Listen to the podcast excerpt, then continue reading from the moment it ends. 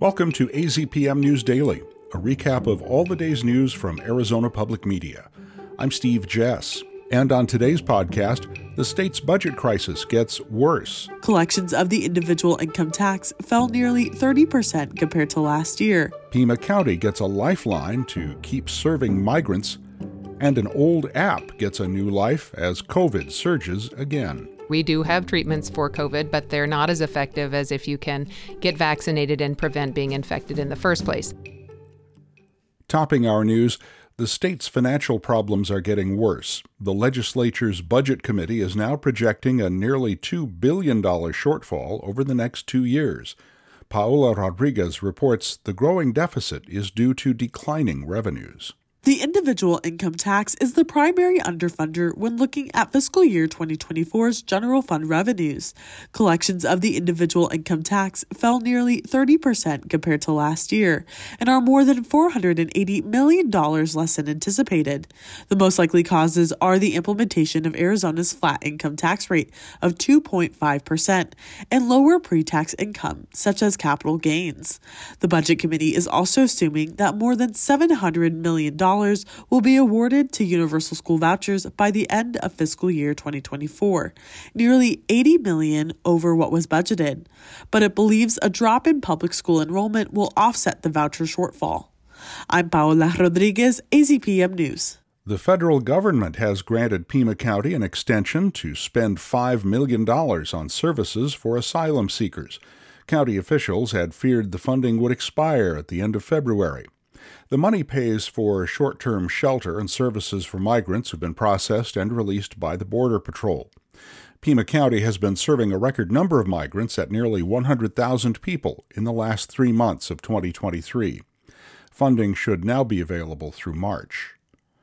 The U.S. Air Force has awarded Raytheon's Tucson facility a $345 million contract to produce and deliver more than 1,500 Stormbreaker smart weapons.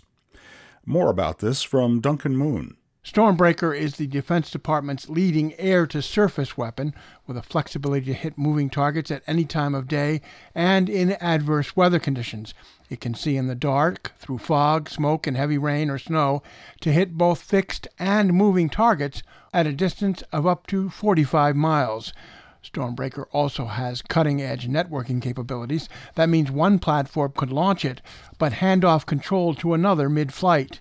Because the Stormbreaker is just 6 to 7 inches in diameter and weighs just more than 200 pounds, aircraft can carry 8 to 16 of them on a single mission.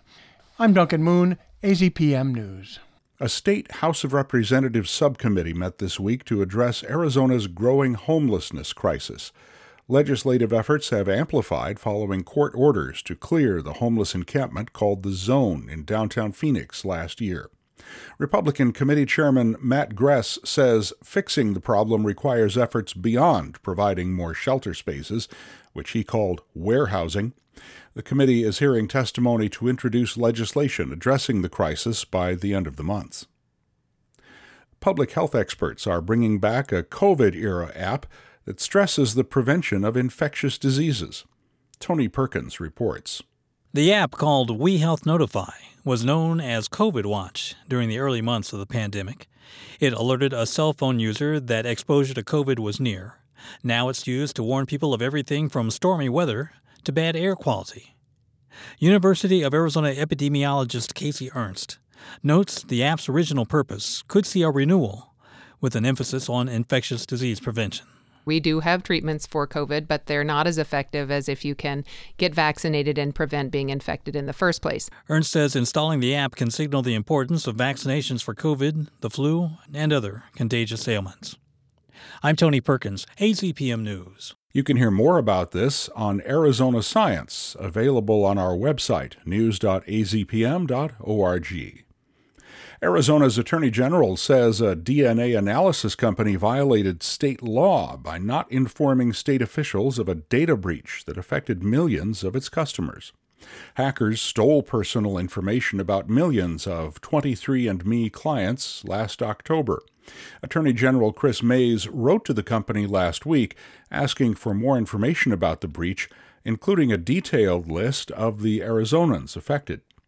Mayes noted that data about people with Jewish and Chinese heritage was sold on the dark web. Time is running out for Pima County residents to share their thoughts on possible solutions to issues facing the county jail. Hannah Cree has more on the public survey, which is closing on Saturday. County officials have said the results of the public survey could influence the Blue Ribbon Commission's final recommendations to the Board of Supervisors. The survey has been open since December 26th.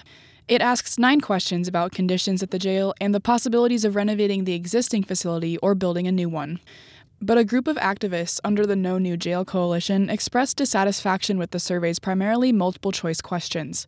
They chose to contact the Board of Supervisors directly by email. The Blue Ribbon Commission's final recommendation has a new deadline of January 31st. That report is scheduled for discussion and a potential vote at the February 20th Board of Supervisors meeting. I'm Hannah Cree, AZPM News. And that should catch you up on everything we've covered today at the Arizona Public Media Newsroom. Thanks for listening. When you can't catch our on air newscasts, you can always get your news here. Be sure to subscribe to the AZPM News Daily wherever you get your podcasts. I'm Steve Jess. We're taking a three day weekend, and we'll be back on Tuesday.